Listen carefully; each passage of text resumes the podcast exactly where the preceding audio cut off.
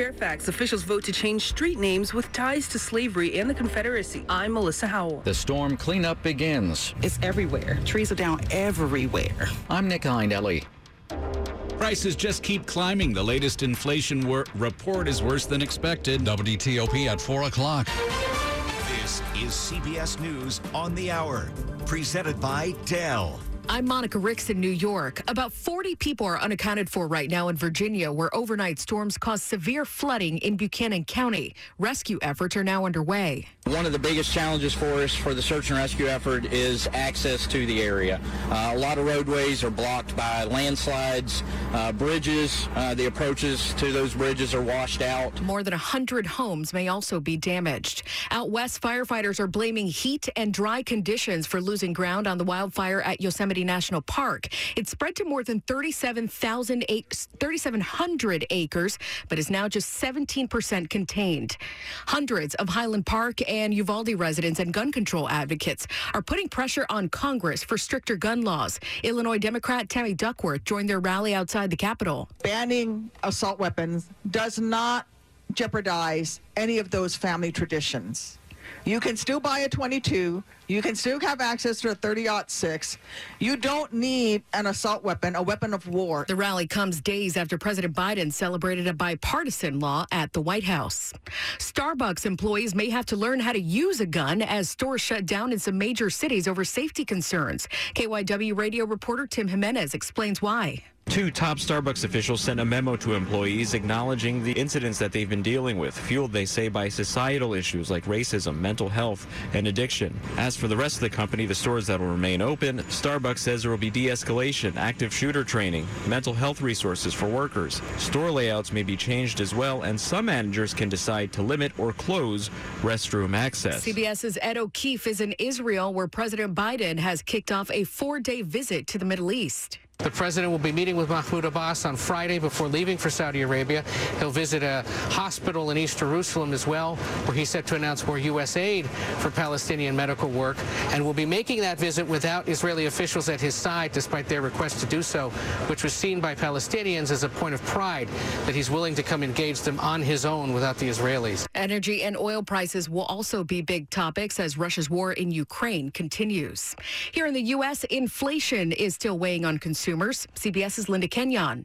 Everything is higher at the grocery store, says this shopper in Atlanta. I can't get any salmon now. Well, I mean, I can if I want to spend an arm and a leg for it. Still, he seems to be taking it all in stride. It is disappointing, but I mean, it's just a part of life, um, especially with us still being very much in the pandemic. Hoping what goes up must eventually come down.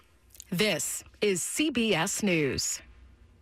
Dell's Black Friday and July sale is here with savings on top-rated business computers with Intel Core processors. Upgrade today by calling 877 Ask Dell. 403 on Wednesday, July 13th, 2022. 90 degrees in the nation's capital, down to the 60s and 70s overnight.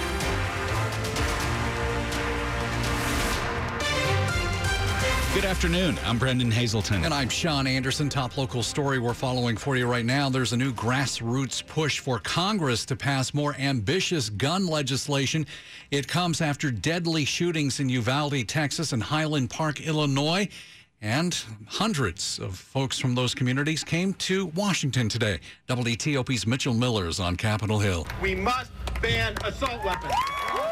Illinois Democratic Congressman Brad Schneider, who's from Highland Park, spoke to parents and victims from his community in Uvalde who rallied near the Capitol. 300 mass shootings in this country in less than half a year. No other country experiences this. Emma D'Amico came to D.C. from Chicago. It just has to end. Passing an assault weapons ban faces long odds in Congress, but she says people have to try. There are people who can do it, and they need to do it. And that's why I'm here. On Capitol Hill, Mitchell Miller, WTOP News. It's 404. What was a Maryland lawmaker doing at the White House in the days before January 6th?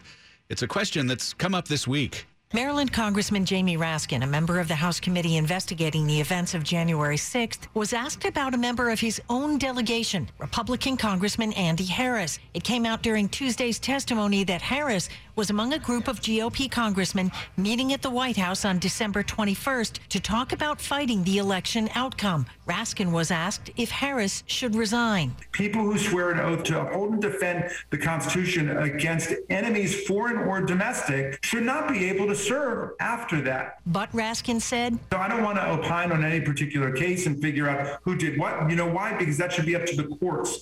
Harris is running for re-election to his first district congressional seat.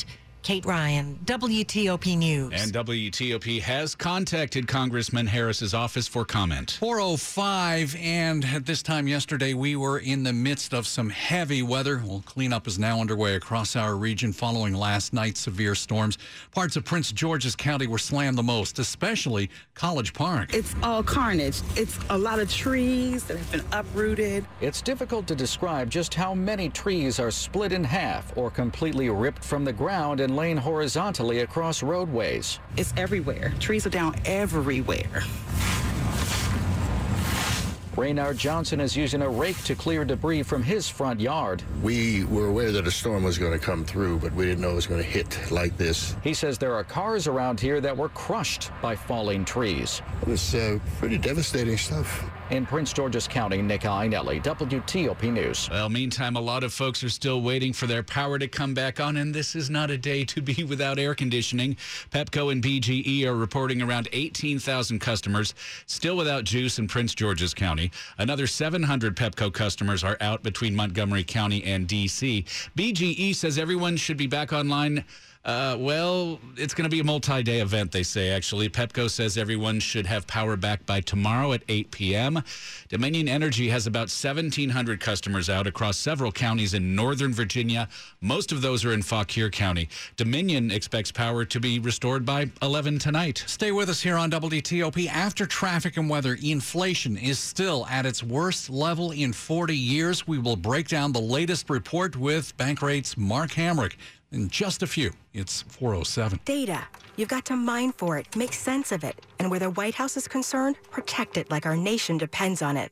Turn precious data into powerful insights with Z by HP. Our data science workstations give your team the confidence of hardware-enforced security and the power to pull rapid results from your most demanding data sets. Go to hp.com slash data science and see how Z by HP, powered by Intel Xeon processors, can help you do more with data securely. It's not easy being the one everyone counts on to keep the facility running, no matter the weather or supply chain hiccup. But we get you, Raymond in Buffalo, and Maria in Miami, Jules in Minneapolis, and Stan in Central Indiana, taking control of everything that's under your control. At Grainger, we're here for you with experienced branch staff at over 250 locations so you get the product